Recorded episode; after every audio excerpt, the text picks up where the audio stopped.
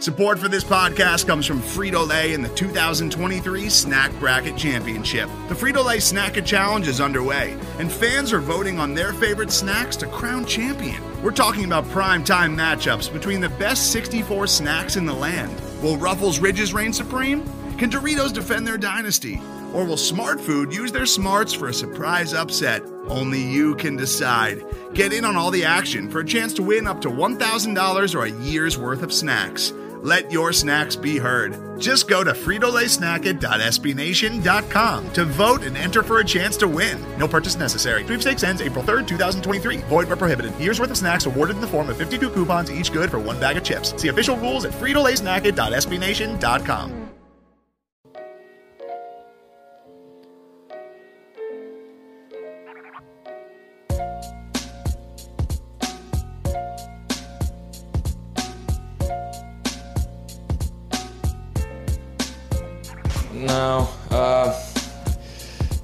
warm not really, but when I woke up this morning, I was feeling pretty dangerous.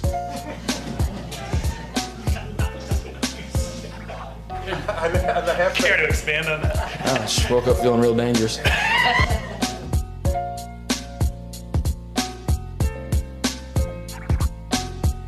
All right, guys, welcome to the Oklahoma Breakdown Podcast brought to you guys by SB Nation's Crimson and Cream Machine. I'm your host, Kami Amarabi, and along with my co host, Jack Shields. Jack, we're recording on a Tuesday evening. How's your week been so far?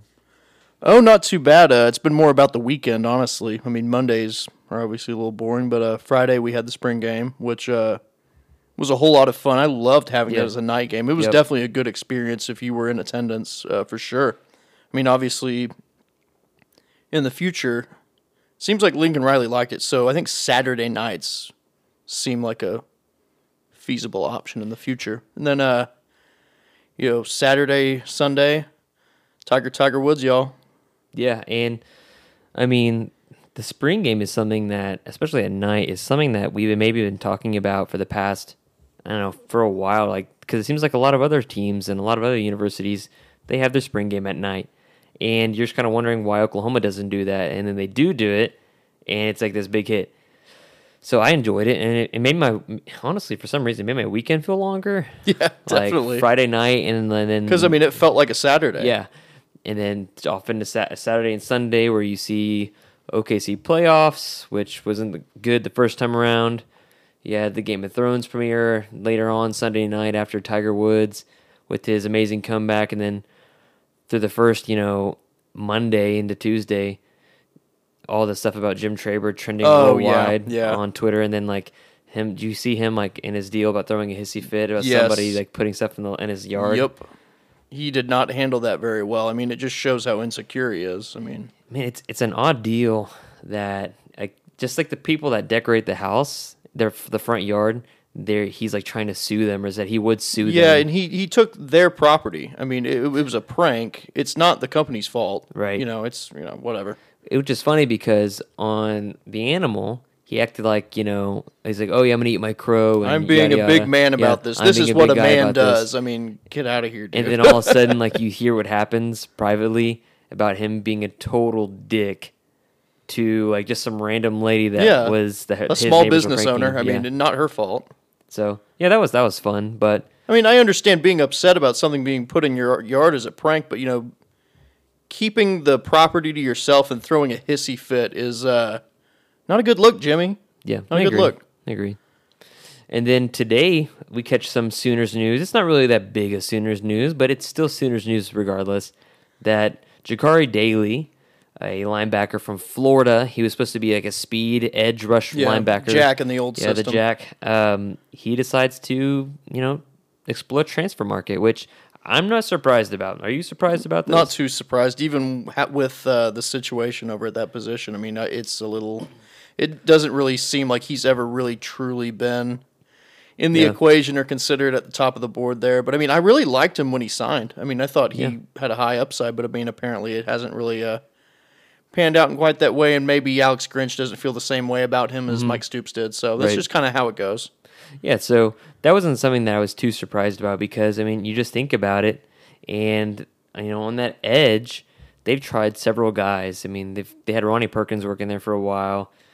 You saw um, you're going to see John Michael Terry. You're going to see Nik Bonitto. You'll see Mark Jackson. So where does Jakari Daly fit into all that? And I'm sure they they tried other people at the jackbacker spot too. So I mean, how much time would he get on the field? Because he wouldn't be playing a Sam because in Yeah. Alex Grinch's defense they didn't really play that. No. and they're not going to play a Will or a Mike. So it makes sense for him to leave. Yeah. So Definitely. he was a decent, you know, linebacker recruited out of. He's out definitely out a physical beast. I mean, he he was you know a, he had some really impressive tape out of high school. I mean, and you know at the uh, I don't know if you recall, but Jimbo Fisher really tried to steal him at the last minute, and uh, OU was kind of able to hold him off. So that was that felt like a big win at the time. But uh, yeah, didn't quite work out. Yeah, I agree. So, but anyway, let's talk about some spring game. First of all, let's just talk about the crowd turnout and the concert because you know two and a half days before the game, Lincoln Riley comes out and is like, "Oh, by the way, the game's not you know Saturday afternoon. It's actually Friday evening at you know seven thirty, and the concert's also at six thirty, and the crowd turnout was still like fifty thousand. Really good. Well, yeah, a- an announced fifty thousand. In reality, probably closer to forty, but still, that's incredible considering the change and uh, yeah, the timing of the thing and uh, the fact that it was still pretty cold. I mean, it was Yeah. it wasn't exactly great conditions, but I mean, it was fine. You know, uh, but yeah, with people getting off of work just two and a half hours prior, that was uh, definitely a nice turnout.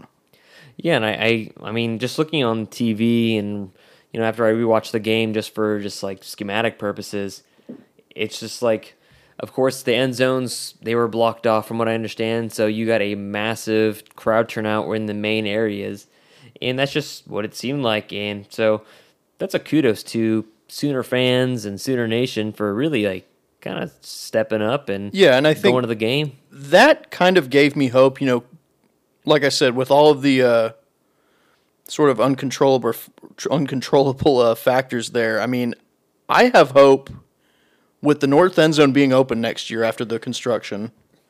If they have this on a Saturday night, you could see maybe a crowd that would rival some of the bigger spring games across the country, which OU hasn't really Yeah. quite been able to do. It seems like there's a ceiling of like 55,000 or something like that typically each year. I think you can bust that ceiling open in the future if you uh, keep having it on Saturday nights. Yeah, and Saturday nights or Friday nights or whatever. Yeah, what wh- have you, whenever. and- as long as it's known in advance. And yeah. Mm-hmm. then they actually they sold beer uh, to the spring game, which yeah, had a nice little selection. you were you were there. So, I mean, what was it like, and what did they have on tap? It, it was a similar situation to basketball. I mean, I think uh, I think I got some Miller Lite Tall Boys, which for a football game that's kind of perfect because you can drink a bunch of those in bulk.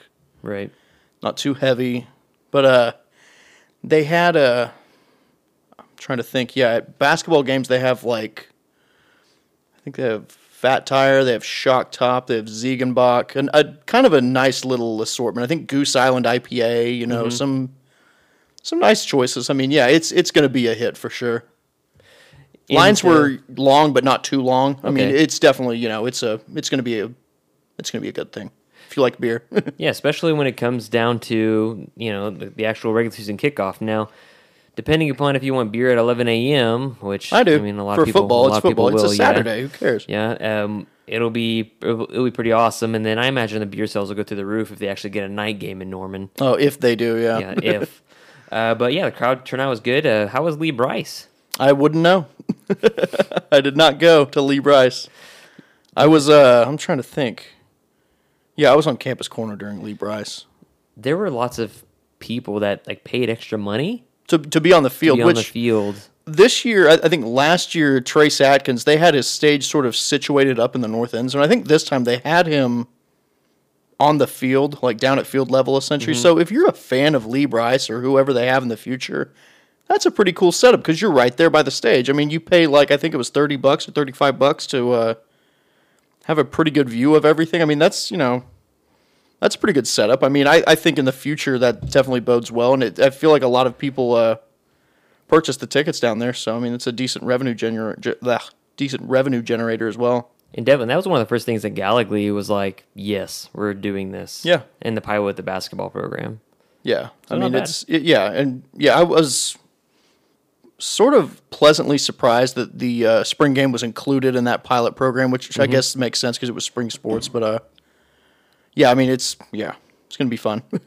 But let's talk about the quarterback. And you can't see me because it's the podcast, but I'm doing air quotes. The quarterback competition going on between Jalen Hurts, Quarterback farce. Tanner Mordecai, and Tanner Schafer.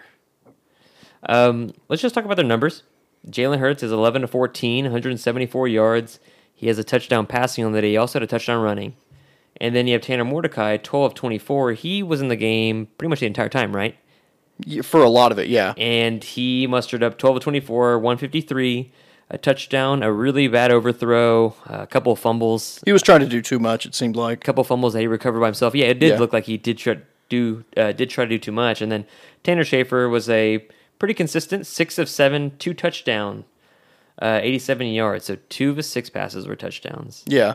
Granted, he was throwing against a secondary that was Yeah, not really a walk-ons. secondary. I think one of the touchdowns happened against a cornerback who was wearing number 86, Yeah, if I recall correctly. 7, so, yeah, you know, that. it kind of tells you what and, the deal was. Theo, I think Theo Wease was the one that caught Wease it was the one, yeah. But so let's just talk about Jalen Hurts versus Tanner Mordecai on the day. Let's just talk about first Jalen Hurts. Um, what are your thoughts on him? I mean, he definitely looked in control of the offense the entire time. I mean, obviously, like I said, the secondary he was going against wasn't exactly at full strength, but I mean, usually when he was in there, he was going against some decent players, some guys with experience. So, uh, you could see that he could fit some things into tight windows. You saw the uh, the pass to Stogner, which I guess he's a huge target, obviously, but the throw was perfect, right over his shoulder. I mean, he was he was crisp. I mean, you could tell how mobile he was. A lot of those runs where he was blown down, you know he's going to break through so many of those tackles. So it's, you know, the rushing numbers are sort of deceiving, but I there was nothing I saw except for maybe a few mechanical things that can be worked out over the summer that really would give me pause at all. Like I mean, he yeah, he looked really good. I don't think there's going to be a huge drop off. I mean, he's he's not going to be Baker Mayfield or uh Kyler Murray, but I mean, he's going to be more than adequate, I think. And this offense is going to keep churning. Is there anything that surprised you about his performance? Maybe.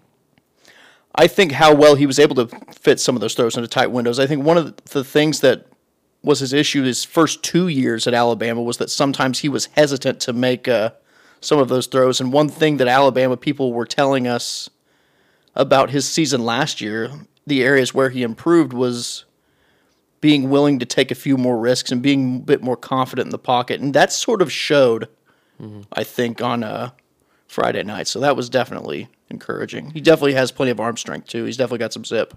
And one of the things I noticed about Jalen Hurts, I mean, of course, he was able to throw back shoulder throws. Whether he intended it or not, I'm still not completely 100% sure about his accuracy. Yeah, we'll see. the, the, the throw to Bridges where he caught it, I think, at the one yard line. I mean, that that's one where. That was like kind of like a lame duck throw Yeah. that I think Bridges just went up and got. And Yeah. sometimes as a quarterback, Or went to do down and got. He was, like, on his ass when he yeah, caught it. it, Was but, weird. like, it he was, like uh, boxed out the defender. Yeah. and just caught it.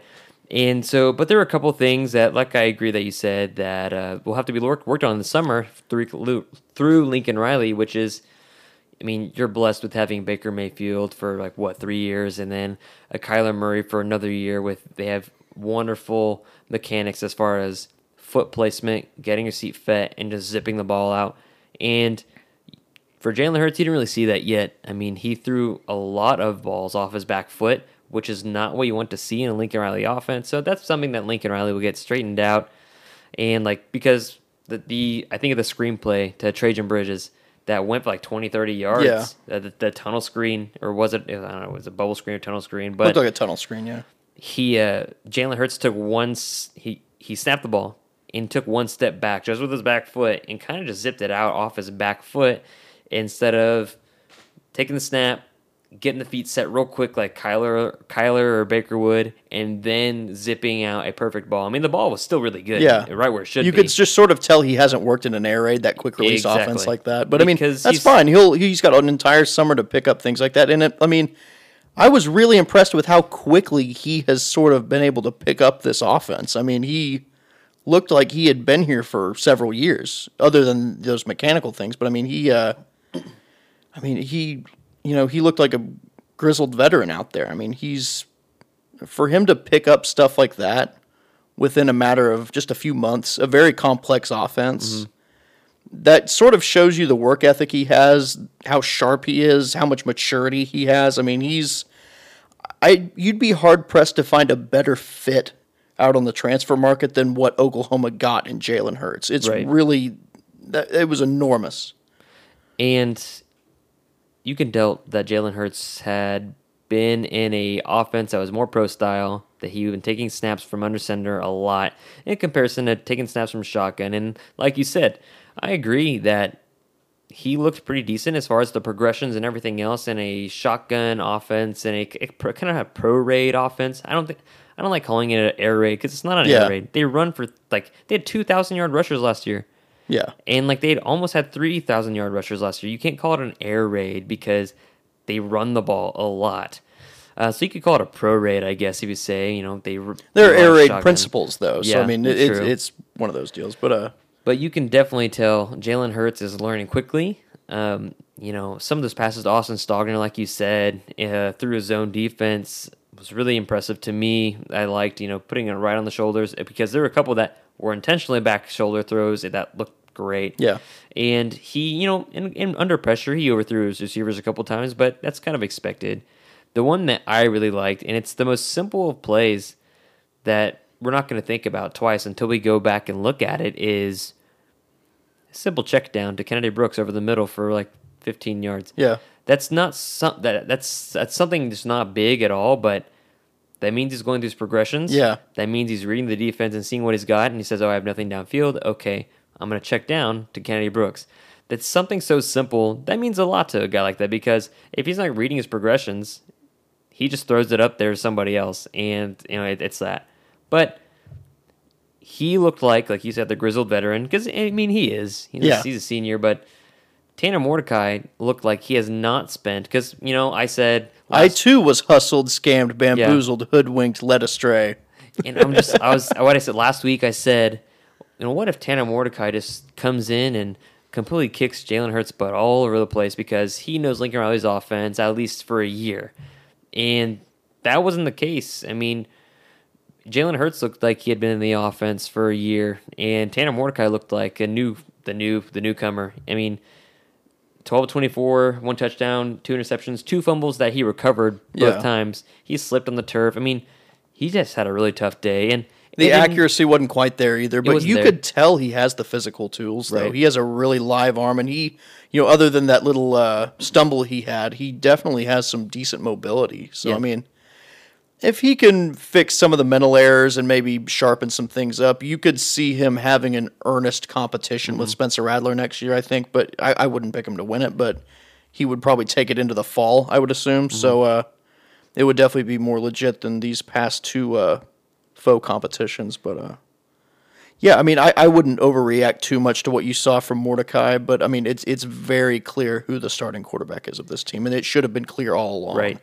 And I think something that surprised me about Jalen Hurts also was his his quickness, because people just assume because he's so big and agile and mobile that he may not be the fastest guy. And then the first couple series you see with him dropping back, he has incredible foot speed. Yeah. And that's just something I wasn't aware of because I never really paid attention to him watch. And he's got an incredible burst, and He's a very patient runner when Yeah. running up the middle too. I mean, he's he's got a little bit of running back in him. I mean, he can hit holes at the right time. I mean, he's got really good vision. I mean, he's you could I could definitely see a lot more runs up the middle this year than you have in the past. Mm-hmm. I mean, obviously you're not going to have too much of that with Kyler Murray being, you know, 180, 190 pounds and Baker Mayfield just not being as quite as big or as uh as fast as Jalen Hurts. So And Tanner Mordecai, I mean, we talked about this earlier.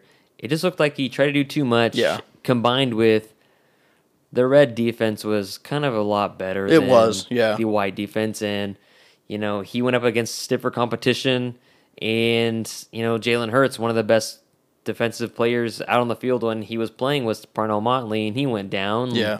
You know, after you know not one or two series, so it wasn't like wasn't like that Jalen Hurts was playing against the best defensive players. But at the same time, I mean, Tanner Mordecai just it didn't it looked like he tried to do too much. As simple as that. Like he was forcing things early.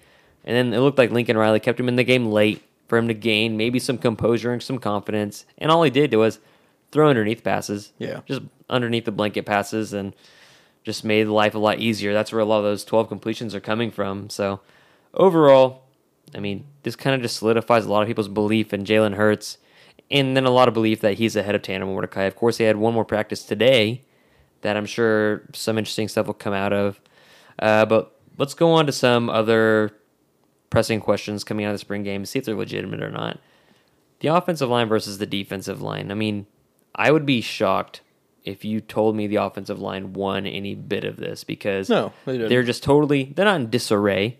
They're just They're an incomplete unit Yes, right now. Right, exactly, and and they they didn't they didn't split them to where they were ones and twos. No. they just completely split them, and basically were like, all right, sink or swim against basically senior defensive ends and senior defensive linemen that kind of already know what they're doing. And having walk on centers. so, yeah, you know, exactly. Neville Gallimore killed that walk Yeah. on center all night when he well, least when he was in the game. So, what can you take if there's is there, is there anything you can take away from the offensive line, but more so the defensive line? Well, the defensive line, you could tell that the strategy's changed. I mean, you could Yeah. tell they're trying to get around blocks instead of trying to eat up blocks. But, uh, which obviously, I mean, you saw Neville Gallimore. He looked a little quicker than he had before. Obviously, that happens when you lose 30 pounds. You would Right. hope he's quicker. But, uh, yeah, he certainly was. So, but as far as learning about the offensive line, no, not really.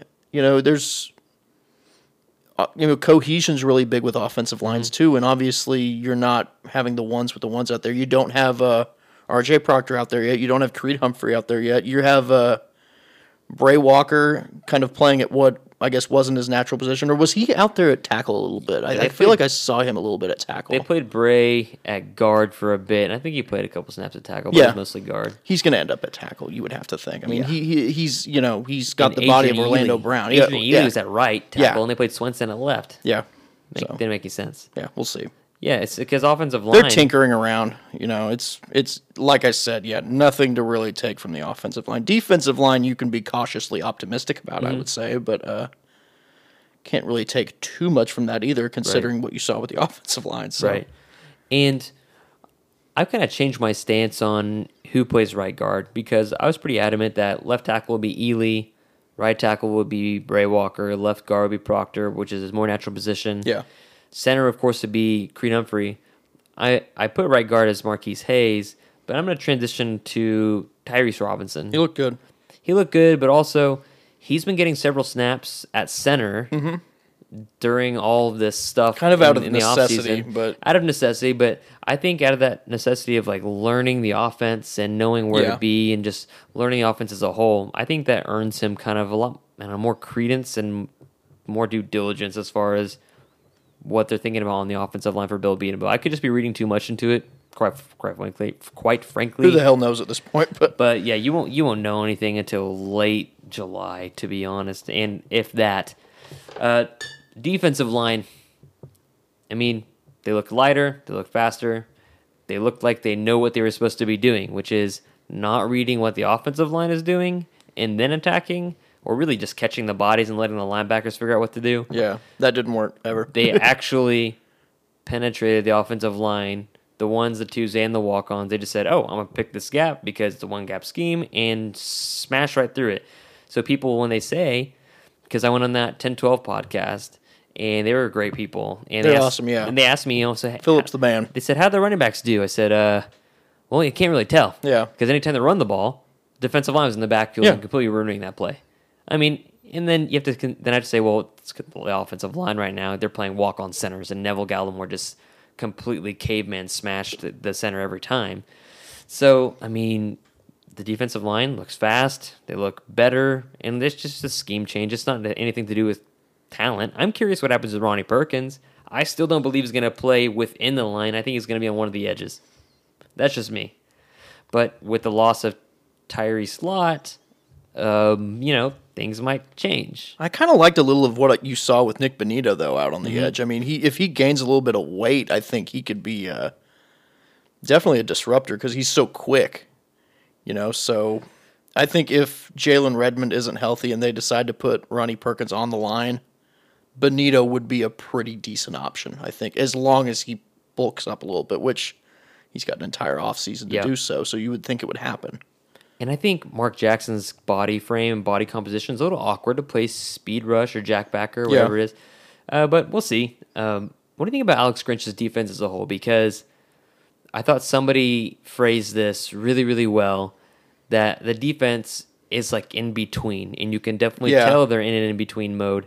And you're not going to really see it pay dividends till probably the middle of the season to the end of the season on into 2020. So, what are your thoughts on what you saw and what might carry over and what might not? Well, one thing that sort of stood out to me about the secondary was that they were playing a lot less passively, and this isn't even just referring to uh, playing more press coverage. I mean, they you were you could tell they were reacting quicker to try to break up passes, sometimes too quickly. There were a lot of uh, interference calls that weren't called. You could Right. tell. So I mean, you could tell that they're being a lot more aggressive back there, which is definitely an encouraging sign as far as uh, as far as attitude is concerned, and as far as uh, the ability to create turnovers is concerned, obviously, and just make big plays in general, and not just kind of let things happen, which is sort of how it seemed the past few years in the secondary. So that's one thing that stood out. But yeah, there were also you could tell there's some residual kind of issues as far as you still saw guys who weren't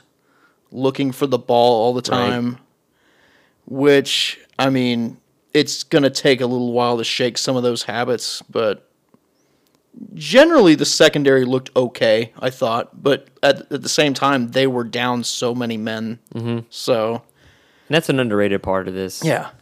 That I mean, some of the guys who were, you know, Patrick Fields, he was a scratch, wasn't he? He didn't play out there, did he? yeah, Pat Fields didn't play. I think him.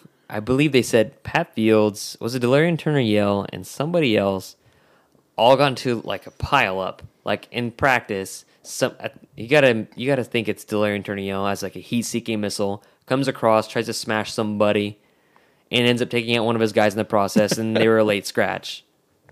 And so was Trey Sermon. He was a late Yeah. scratch in the entire thing too.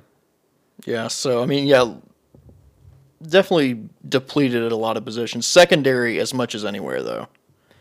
For the spring game at least. So it's it's hard to tell too much about the secondary as well, at least personnel wise. I think that's fair because I mean, again, you're you're missing Jordan Parker, Yeah. Robert Barnes.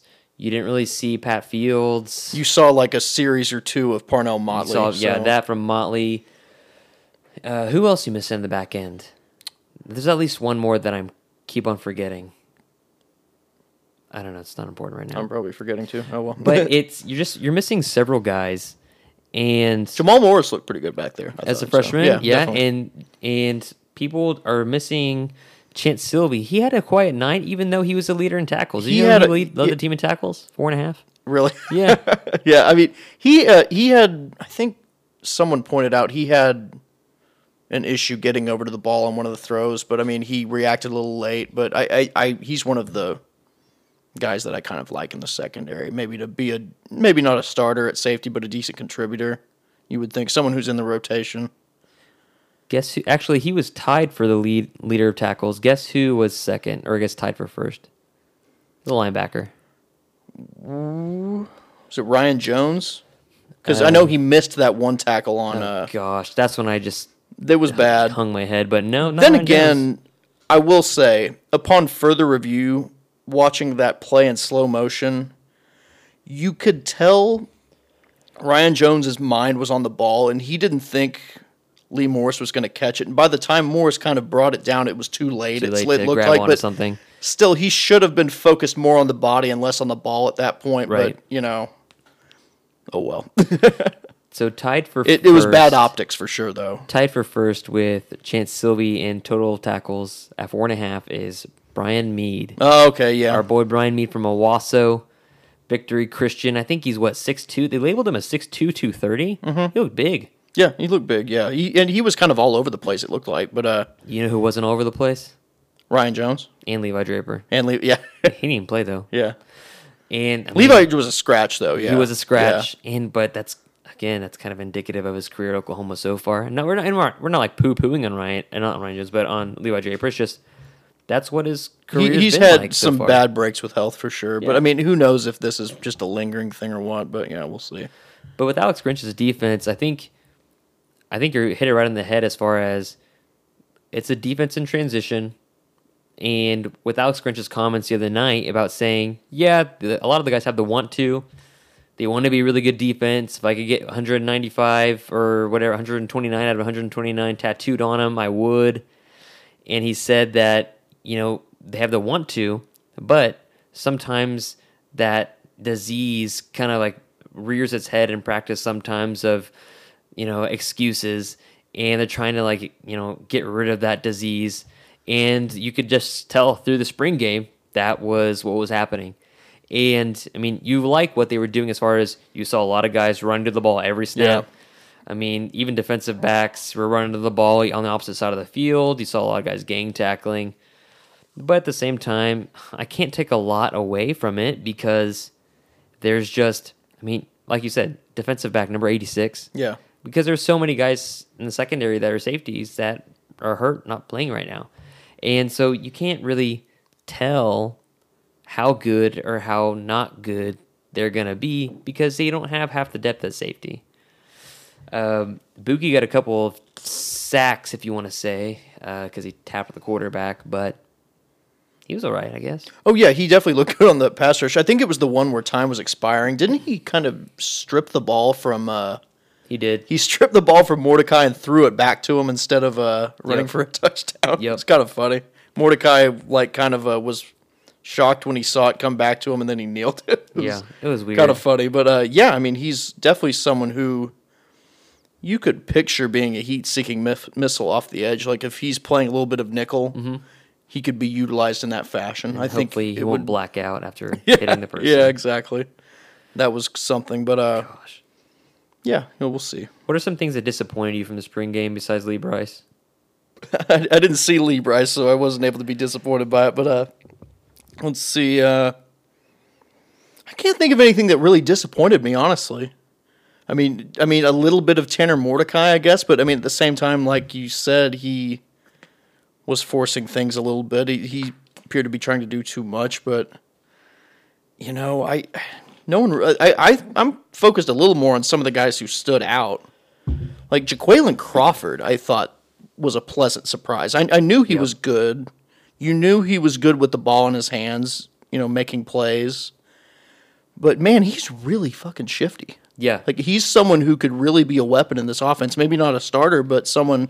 And I think yeah, he was working on the outside, wasn't he? he was. Yeah. So I mean, he's someone who you could sort of see maybe give Rambo a run for his money on the outside. You would think, uh, maybe give those two freshmen, Wease and uh, Haselwood, a run for their money. I mean, you would think Bridges would uh, be on the inside, but you saw him a lot on the outside in the spring game. So you know, we'll see. But uh, yeah, I mean, he's definitely someone who's capable of being a big time guy at this school. It would seem. I mean, last year it seemed like he was just kind of there and he wasn't really quite ready for the moment. But I mean, he definitely seemed like he was seizing the opportunity on Friday night. I think it's fair to say, and I think that something that disappointed me really, um, something that really disappointed me was you didn't get to see the ones go against the ones. That's one. Yeah, I mean, and you haven't seen that in a while. It seems like so. yeah, yeah, I haven't seen it in a long time. So Yeah, that's, with spring that's games, the only thing. I mean, and that's really not the point of spring games. The spring game is just like see where you're at practice wise, right? See if they're picking up the offense or the defense. Try not to get anybody hurt. Yeah, That's literally it. Um, and so, just things I can take away from the spring game and apply to the regular season. Like you said, you know, J- uh, Crawford. I was really happy with the performance of Trejan Bridges. I mean, Yeah. he looked Oh, like yeah. a dude, and he he may well end up being the best of those three receivers. yeah, he reminded me. and that's not a knock on the other two because I think those two could be stars. But I mean, Bridges just seems like he might be the most ready to contribute immediately. He looked like Sterling Shepard, freshman impact sort of guy. He's long. Yeah, he's actually longer than Sterling. His stride reminds me of Kenny Stills. He's got that yes. long, smooth stride, and he's a little. He's deceptively shifty too. Mm-hmm. Like he's. I'm a big fan, he, and he's bigger. He's taller than Kenny Stills Yep. as well, and he's just as good at high pointing the ball as Kenny Stills. And Kenny Stills was really good at that. So, yeah, he's yeah immediate contributor. I think that's readily apparent. and it just makes you wonder who is going to be able to get playing time in that receiving core because, quite Yeah, honestly, talent and depth are not like, going to be an issue. is Austin Stogner Poor AD Miller. is Austin Stogner going to get, get redshirted this year? Man, you easily could, but he's so good. I mean, you have Calcaterra, who's a proven commodity, and you have Lee Morris, who is Yeah, one of my favorite players on the roster. So I mean, he's uh, they don't need him this year. Mm-hmm. I think that's fair to say. But at the same time, you know, maybe give him some run early in the season. You've got those four The Mm-hmm. four games, to burn. yep. Give him some run, see what happens. I agree. I mean, He's definitely someone who could be a uh, an asset in the red zone for sure. So wouldn't it be fun to have a maybe a shotgun double tight end set with Calc on one side and Austin Stogner on the other, and then you have CD and Haselwood. Warren- Haselwood. Yeah. Just just throw something deep in the end zone. Like, oh my gosh, there's so many things you could do that in the red who's zone. winning battles against those four? No one. Nobody. Especially, I mean, like CD Lamb. Of course, it was against uh, it was against a freshman, but Yeah. he just killed that Alabama. Yeah. What was his name? I don't remember, but he yeah he had his way in the second half for sure. It was just um, once well, yeah incredible. once that OU offense got churning, it was it was a show. But uh, unfortunately, the defense was helpless. So But we're going to talk about some recruiting stuff and even breaking down the maybe schematics or science behind Lincoln Riley's eyes. But here's a break from our sponsors. Today's episode is brought to you by Cars.com. With over 2 million vehicles and 50,000 more added every day, Cars.com will match you with the perfect car for you, your budget, your life, your style. And if you're ready to say goodbye to your current car, Cars.com will get you an instant offer to cash it in. Just start by entering your license plate and get matched with a local dealer who will write you the check. So whether you're looking to buy or sell, just go to cars.com. It's magical. All right. So, breaking down the science of Lincoln Riley and his eyeball emojis because he had three in the game and going in the weekend, right? He had the first set, he had the second set, and then he tweeted out a, a set of one and two, and like it just it Yeah, was it's- it was kind of confusing. People are like, wait, does that mean Does that mean there's six? more? Yeah, no. Like no, we- we're just pretty sure that means one for the two, and then the third one. But people are suggesting, and that what I've come to hear along as well is that those three do not count with the one that happened like March 28th and late yeah, March. Yeah, was a different one. So, and two of them have already come out and committed. So Yeah. right now you're still looking out for two more. And I mean, to me, you've got to think about Lincoln Riley and the audience he's catering to. He's catering to the fans and the recruits because it's fun. He's not going to make it some like Tom Hanks, Angels and Demons, Da Vinci Code, where you have to figure out the puzzle. It's got to be pretty simple, and it was, but some people made it more complicated than than it was, and than it was. And so Dante Manning commits a 2021 product. Cody Jackson commits, who's CD Lamb's former teammate, and Yeah. Cody Jackson says he looks up to CD Cedarian, you know, and he ain't like asks him a ton of questions.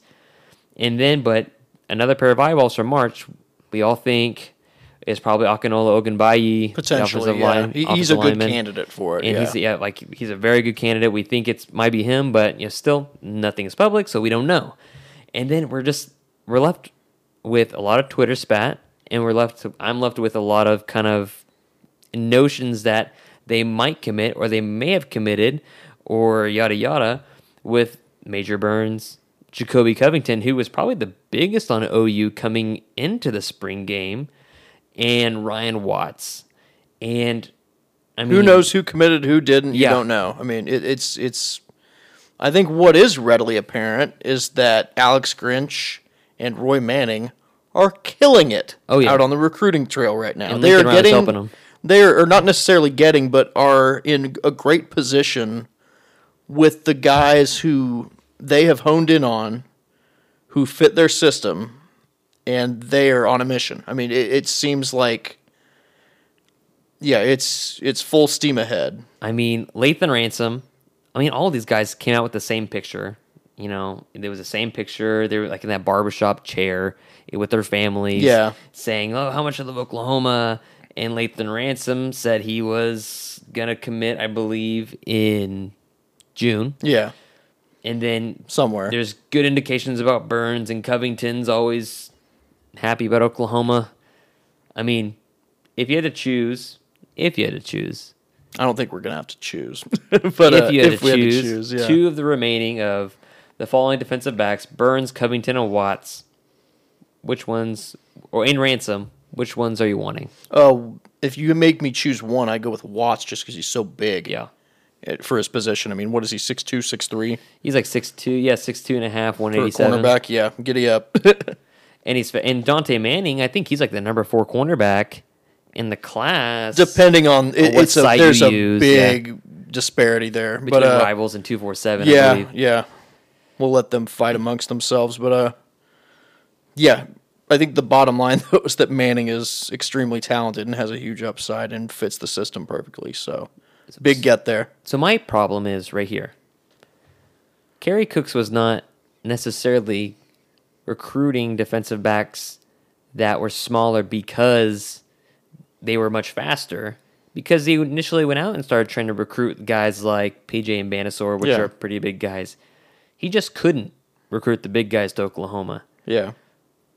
What what what changed? I mean, Lincoln Riley was still, still on staff with Cooks. What changed with this? Is it just Grinch going out and saying we're completely overhauling the defense, or I what? think that's probably the majority of it. I mean, you have a guy who he's someone who inspires confidence as well. Mm-hmm. So I mean, I think he's I mean, Cooks was a good recruiter, but Grinch, I you just seem like he has more of a it seems like he has more of a purpose to what he's doing. and I just get that impression, but I think it's fair to say, and I think it's fair to say that, I mean, they can use a recruiting pitch as far as Jalen Huff and Darion Green Warren, right? They say, hey, these are highly touted guys, but you know they're five nine, five ten. we like you more. You fit our and- system yeah, a little bit and more. This guy's out of modern day. This guy's out of wherever. I don't know where Huff is from. He's from Metro Atlanta, so I mean, he and he's someone who's had a lot of attention lately as well. And- but he's going to Georgia Tech. It looks yeah, like, but. yeah, Georgia Tech, and you and you just say like, hey, these are highly recruited guys, but they're under five eleven, they're under six foot, and they're about one seventy. We're looking for you, six foot one, six two, one eighty four, one eighty, because you are what we want the future of the defense to be. Like, I think that's a big selling point of say, hey, we had two guys that were four star, maybe a five star if they had a really good senior season, committed at one point. They need people who, in the future, can combat the equivalents of L.J. Humphrey and Collin Johnson, essentially, because the guys who Oklahoma had were so outmatched against. The Big Twelve has so many big receivers, Yep. and that's not going to change. So, it, it's it's definitely a desperate need. I mean, it, it's they're going in the direction that makes me feel comfortable as a fan for sure. And I mean, as a rewatch of the game, I looked at Parnell Motley a lot on the screen, or whoever else was on the field at the at the bottom of the screen, and uh, that guy was right on the line of scrimmage yeah, every snap. that'll help them too. I mean, I was amazed by that. Now they're not going to do that during the regular season, but it was still a beautiful and plentiful sight Yeah. to see. And I mean, it's it's just exciting to see. Hey, they're actually trending in this direction when they should have been trending in this direction a long time ago. And at one point, they had LJ. They were recruiting guys like LJ Moore, Dakota Austin, Dakota Austin's brother. That I don't know where he ended up. Um, you look at, I mean, Parrish Cobb was the biggest defensive back they had signed in a while, and then he went and did some stuff. And so they're Some stuff. They're, they're, they're signing just smaller guys because they're faster and they can keep up with the Big Twelve. And but at the same time, It didn't work. They're going to play seven, eight yards off yeah. and just let them run by him. And that doesn't make sense. And that's what Alex Grinch is saying. He's like, if you let receivers run by you, it's the dumbest shit ever.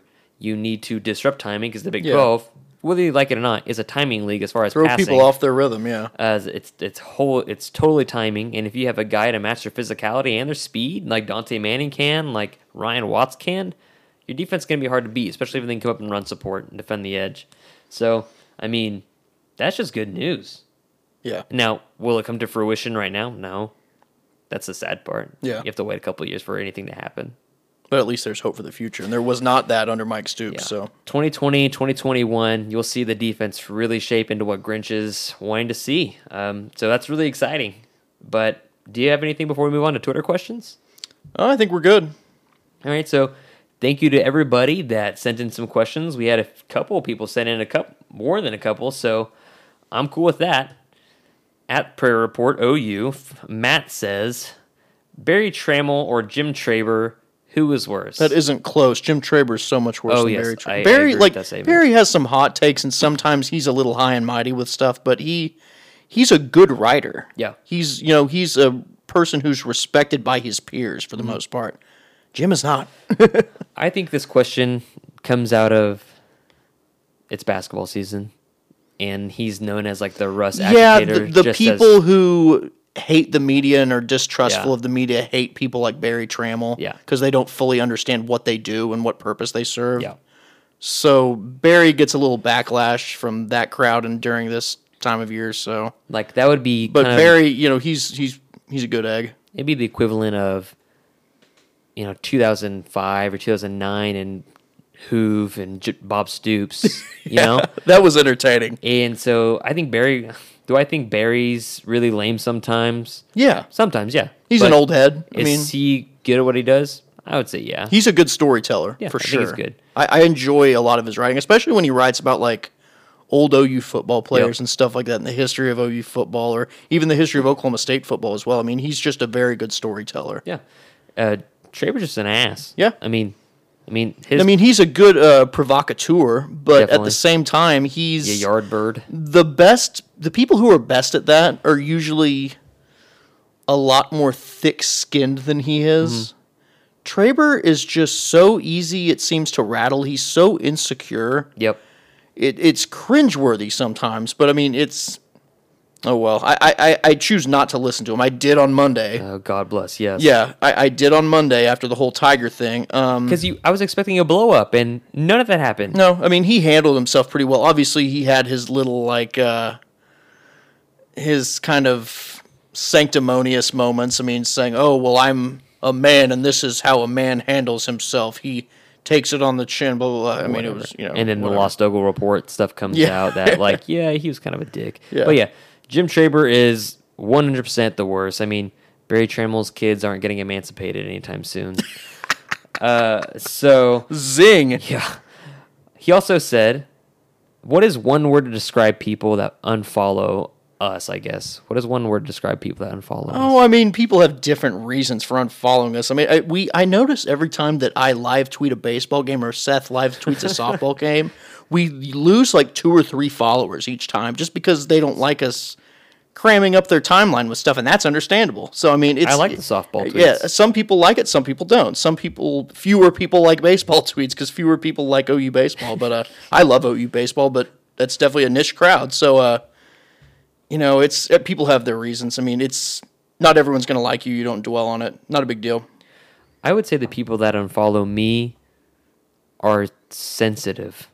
Mm-hmm. Because I'll say things that they See, we weeded those people with. out pretty quickly Yeah. once I took over. I mean, I was I was probably a bit too much of a loose cannon when I took over, and I think the people who didn't like profanity or just general goofiness immediately Right. left. So it kind of This is not a serious Sooner thing. yeah, stick to sports. No, I don't. Sticking to sports is boring, so I don't do it. So I stopped. I stopped talking politics a long time ago, unless it's just something I don't talk absolutely- politics on Twitter. No, There- there's absolutely nothing to gain from that, so I don't do it. But I do on my personal account occasionally. But usually, Yeah. I usually don't do it there either. So Like the other day, I said baseball, base. No, no, golf sucks. well, that triggered me. Yeah, but you, Not were really. cool about not it. not like earnestly triggered me. I And then- jokingly but clapped did- back at you. Did I still like tune in to watch history as far Yeah. as Tiger? Yes, I did. of course. Yeah, it's, it's history. I mean, you wanna you wanna see those moments. Now, would it have been better if he would have sank that second putt? Probably. Yeah. Instead of like the, the little chip in, but it was still it was still cool. But I would say the people that unfollow me are, I would say they're sensitive. And then this one's actually a really good question because I've been thinking about it a lot. We talk about the offense being fine, the defense on it trending on its way to being legitimate. Mm-hmm. We're not talking about special teams. That's a big mystery. Yeah, like- we're not really talking about I that at know all. of, a guy named Sutherland and Brkic and Yeah, Reeves and Mundschau Reeves. Mundschau, who was a decent recruit. Yeah. not long ago. And Some of his punts looked okay, but I was I was drunk, so I wasn't really paying attention to punts. to be perfectly honest, so, So uh, the legitimate question is, how many field goals does Oklahoma miss this year? Because I think that's a pretty.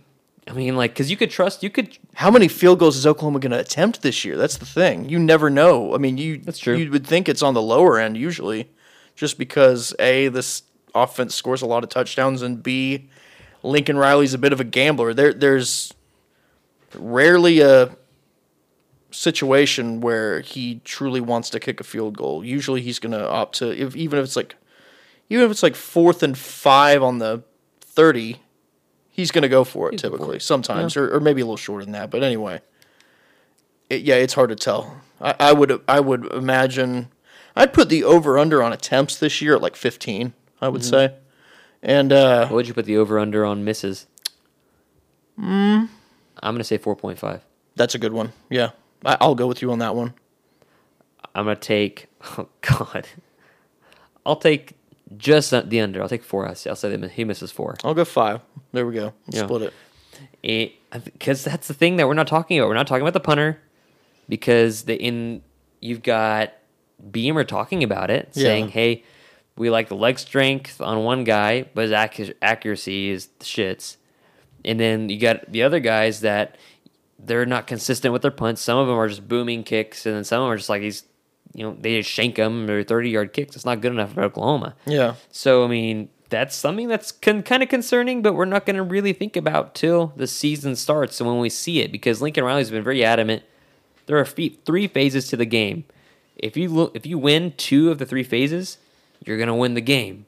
Oklahoma's been off- operating off of one phase of the game for the past three or four years, really. I mean, Austin Seibert, if he was spelled somehow that like you actually had a punter or a kicker, I mean, he was just doing one of the duties. I think we could say Oklahoma could be in position to win another national title or so. I mean, but you more so prefer the defense and the special teams. But if you can win uh, the offensive and special teams battle, you got a lot of games won. Um, so that's a big question. But the next question is from Brady Trantham, who now covers the Thunder at For Brady Does. Sports. Yeah, for the franchise. He says, Am I overreacting to Hurt's ability to move up in the pocket and keep his eyes downfield? Baker and Kyler are masters at it. Seemed like he struggled a bit with it. Could have been working on a patchwork O line, not having chemistry with wideouts, etc. Still thought he was great though. So, is he overreacting? I don't know about overreacting, but I mean, I think maybe it's something not to uh, dwell on too much. And I, I, I don't get the sense that Brady's dwelling on it either. So I think it's a legitimate question. I think part of it's the fact that Oklahoma's keeping a little bit of its offense close to the vest, you would think, during something like that. So that could be part of it. And, uh, oh, I don't know. It, it, it's situational. I'll have to go back and look at it again, but I didn't get the sense that it was a huge issue. You know, I don't think you're overreacting, but I don't think he's underreacting. No, exactly. Yeah, it's I it's, think- it's a reasonable question. Yeah, I think I think it's a good question that we won't see again till the first first few games in the season because like I said, one of the most underrated things that I liked the most of the spring game was him simply checking down a couple times to the running back right in the middle of the field because he was going through progressions. Now, a couple times when he did have really bad throws that were just they weren't I mean they weren't awful throws. It wasn't Tanner Mordecai awful throws that they were just like really bad seam passes or really overthrown balls. It was just I mean overthrown but out of bounds Yeah. that he stepped up into pressure and he just launched it and it went over everybody else's head.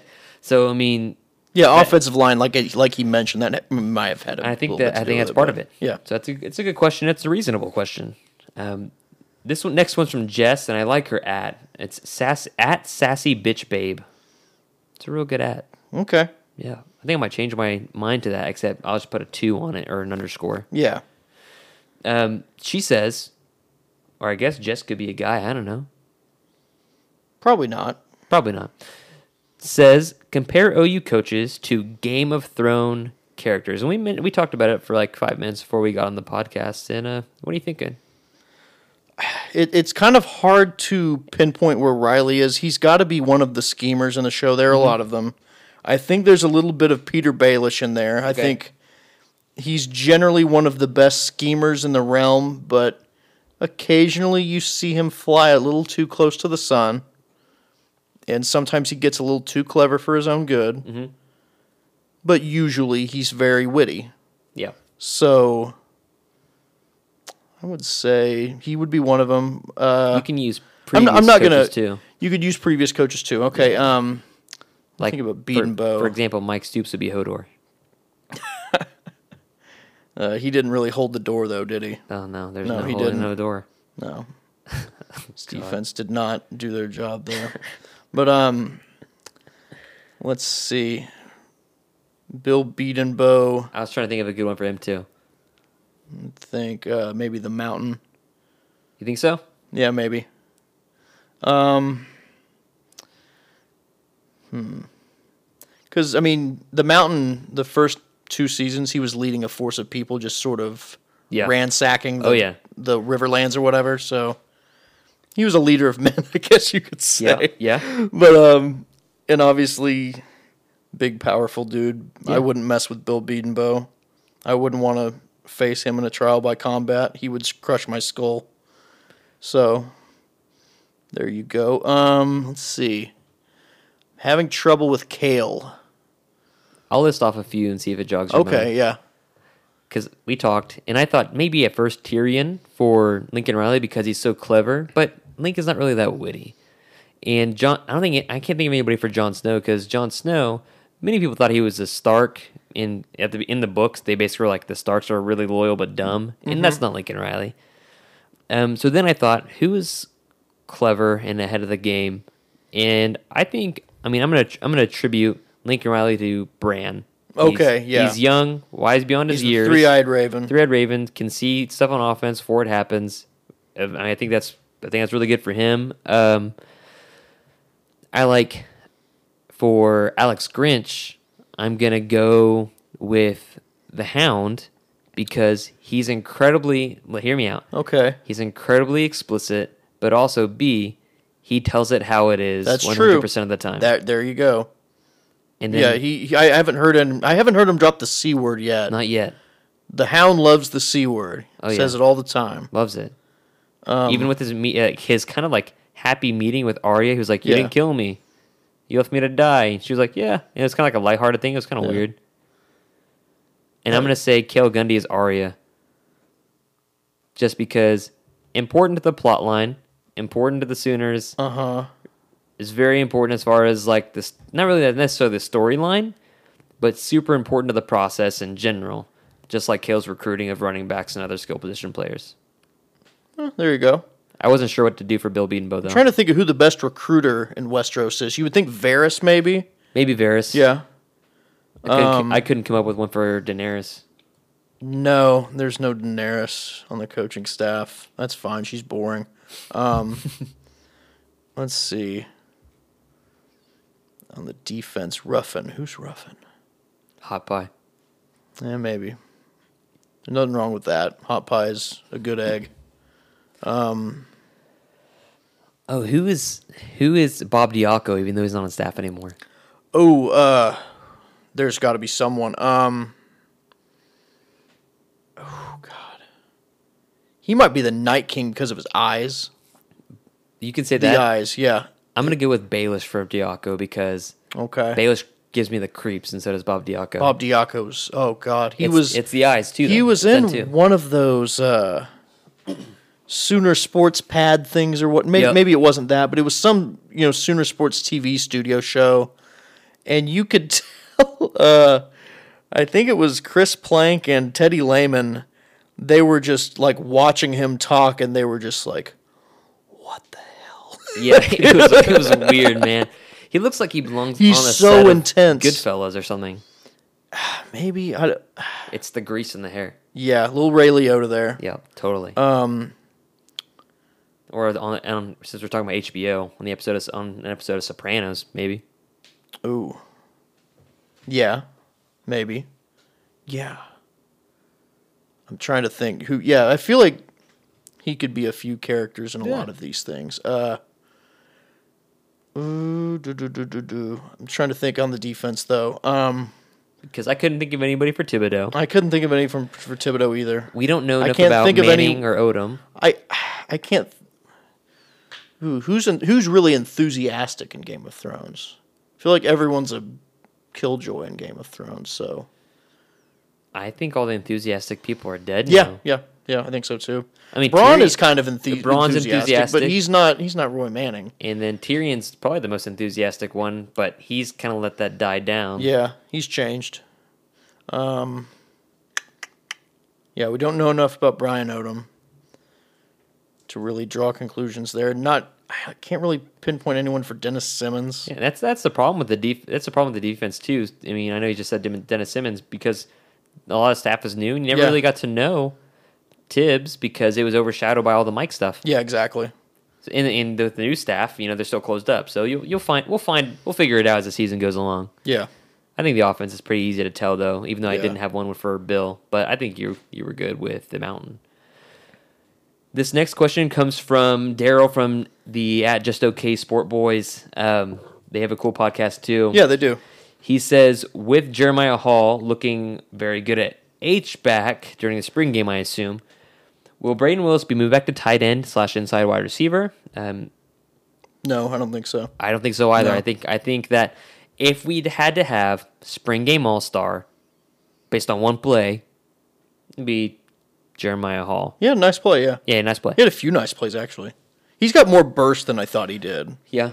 Like he's, uh think he might be. Yeah, he and Willis, I think both are going to get some time. I would imagine. I think Willis is going to be the, the starter. I think so too, but I think Hall is going to get some play. I, I think I think he too. might get some handoffs in the fair- backfield or something say. like that. But uh, kind of like you saw with uh, you didn't obviously didn't you obviously didn't see uh, what's his face Carson Meier get any handoffs out of the Right, backfield like you did with uh, Dimitri Flowers. I think you could Millard. see maybe a little bit of that with Jeremiah Hall this year. It's possible. in certain power packages. I'm really hoping think. they use a diamond formation. Oh yeah, the diamond my- I would formation's so sexy. mind. Yeah, I would lose my mind. Could you imagine a diamond formation with any combination of Trey Sermon, Kennedy Brooks, or Rhamondre Stevenson, and then one of the H backs? Ooh, yeah, That'd be stupid. that'd be great. Maybe put a receiver in there. They did Yeah. that with. Um, they did that with Hollywood. They did it with Hollywood last year. Yeah, they had Hollywood in the backfield a That lot. was like funsies. trying to think uh, who would maybe fill that this year. Maybe Jaquayln Crawford Maybe could be that guy. I, I could think. Yeah, he's got really good uh, lateral quickness. Uh, uh, Charleston's really fast, but he doesn't have the kind of change Yeah. of direction ability that you saw from Right. Marquise Brown. But uh, Trejan might be decent at that Yeah. if he can put on a little bulk. But uh, yeah, I'd like I'd like to see a little bit of that for sure. Definitely with a maybe a receiver in the fold Yeah. there. Daryl also said he felt like the whole defensive backfield was hurt. Should we be concerned about the strength and conditioning staff? there's no reason specifically to call out the strength and conditioning staff. It, it's a reasonable question, but there's no real concrete answer to it either. So Yeah, I don't, I don't think so. I think, honestly, I think the players enjoy this strength and conditioning staff more than they did with uh, Schmidt. Oh, by a lot, By a long shot. It was a hard ass Schmidt, man. Schmidt was a hard ass. Yeah. And I think in Lincoln Riley, truth be told, after all that stuff went down, it wasn't the money. It was he didn't like the way that Schmitty Was handled communicating with a- players, yeah, it- handled it- a lot of the yeah. players like, oh, you know, just just you know, he wasn't giving them enough recovery days yeah, especially with the way he they lifted weights, and he was still using like archaic methods of training your body, getting bigger, etc. And that's why you're you're seeing all these guys have all these tears because you constantly train and train and train in these muscles, but you're not training the body as a whole and the Yeah. ligaments that go with it. So that's why you would see a lot of tears. And then you have Bennie Wylie come in almost like a Tybo sort of guy. and he's more focused on CrossFit, Yeah. getting guys more athletic, more agile, and you won't see what he's truly about until this year. And like Bennie Wylie says, "Hey, you know, you're banged up. I've got yoga for you. So you're still working out. You're still doing what you're doing, but it's going to increase the longevity of the player." So I think I mean, Robert Barnes, he's had injury history his entire life. Yeah. Um, you know, and a freak accident of Delarrin Turner-Yell is completely missiling himself into somebody. I mean, that's not for sure what happened. yeah. We don't know, but we're we're just we're, spitballing we're, we're assuming because he is a heat-seeking missile. That's Yeah. possibly what happened with him and Pat Fields. So in, in Jordan Parker, again, he's just coming off an injury. So it, I'm not worried about strength conditioning staff. Actually, I'm I'm actually really happy about it because they're letting these guys rest, and but they're still finding time for him to come along. Because for me, if Jalen Redmond is in Oklahoma and Schmitty is still there, I doubt we see Jalen after the first year. But because of just the way Schmitty was and the way he would run his camps, and I think that Oklahoma is like literally they are trying to get Redmond on the field at all costs, and he's with Schmitty all he's with not Schmitty, he's with um, Bennie Bennie, Wylie. Wylie. all the time, Yeah.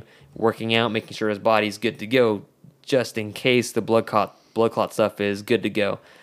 I don't foresee Jalen Redmond ever playing again, but I could be wrong in June. I don't know. We'll see. But blood clots are a recurring thing. They don't go away Yeah. for forever. So you can treat as much as you want, but you know if it comes back another time, once more time this season, he's done. Yeah. Um, so yeah, there's that. Uh, one more from Daryl. He says, "What what should the hashtag be for the 2021 class? Since I know you're a huge believer in guys committing early, and then because Cody Jackson, he's the first one. Yeah. and you know later after he asked this question, the current hashtag for 2021 was created by Latrell Neville, who's a four-star wide receiver, and the current commit Cody Jackson. Link up hashtag link up 21. What do you think about that one? That's a clever hashtag that will not happen. You don't think it's gonna because they're gonna run with it? I think everyone involved, every recruit will like it. I think every, I think a lot of the assistants like it. But guess who isn't going to like it? Link. Lincoln Riley. Yep. He's not going to want the whole thing being about himself. I bet Baker Mayfield loves that crap. Yeah, maybe. I mean, it's it's not going to be. Yeah, I mean, uh, yeah, not going to happen. It's clever though. Oh, I love it. Oh yeah. I think it's funny, but I, I agree. It's that yeah, I want to try to separate myself from all of this sort of deal. yeah. Um, I just had a thought pop into my mind, and then it just went away, and it was a really good one. It was about Sooners football, and I just totally lost it. It was good, Happens, and then it left. and then it floats away. That's really disappointing. But I mean, that's all I really have. It's we call it a shorter podcast, right? But Yeah, definitely shorter. This thing's over an hour long, anyways, right now. Is it really? Yeah, Wow. I know. No matter the no wonder the dog's upset right now. He's Yeah. been locked in that room for over an hour now. He's getting restless. His name's Nick, and he's a good boy. He's well, sort of a good boy. He's named after Nick Collison, fun fact, but he's not as good as Nick Collison, but he's pretty good. not enough fundamental passes. Nope, not good enough with the pick and roll. Yep, yep, yep. He doesn't even fetch. He's a golden retriever. He doesn't fetch. We're talking shit on you, Nick. Do you hear us? He turns away. Yeah. Well, hey, it's Tuesday night. What are your plans for the rest of the week? I plan to watch NBA playoffs regardless. Yeah, I, I guess the Thunder are about to play. Who the I, I have no clue what's going to happen there, but uh, if they don't win tonight, not looking good. Twitter will melt down. Yeah, I mean the Thunder have come back from a 2-0 deficit Oh, yeah. before, and it was against a better team. So, uh, but then again, that Thunder team was better than this Thunder team. So, Yeah, and then we were less hurt. yeah, yeah, yeah. Paul George's shoulder's a serious issue. He's gonna have another offseason surgery. Yeah, I think yeah next year I think they'll be pretty good, but uh, yeah, I agree yeah, too. they're not going to be a six seed. I think they'll next year they could be a two or three seed for sure. Yeah. who the hell knows what's going to happen to the Warriors? So Oh my gosh! of After us, Boogie just yeah, what he tear his quad, yeah, torn quad.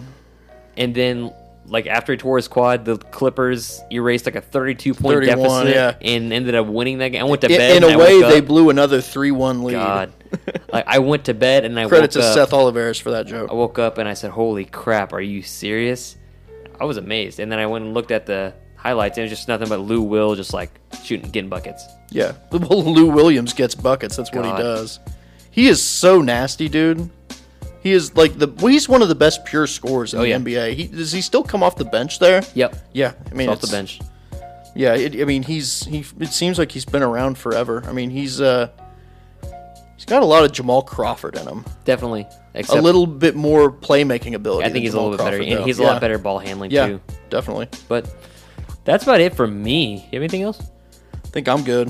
All right. Well, hey guys, follow us at crimsoncreammachine.com. Again, like I say every single week, there are a lot of good writers on staff. There are a lot of good stories coming out every day. If it's about baseball, like it. I don't care.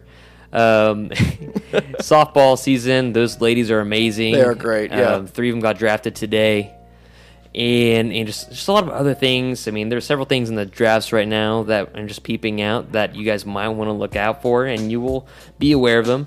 And um, you know, follow Jack on Twitter. There's at Crimson Cream Machine at CC Machine, um, or his personal account if you would like at J Larry Shields. I'm at at Boomtown RW. You guys can find us on iTunes, Spotify, Stitcher, Google Play, even Megaphone. They have a they have a player as well.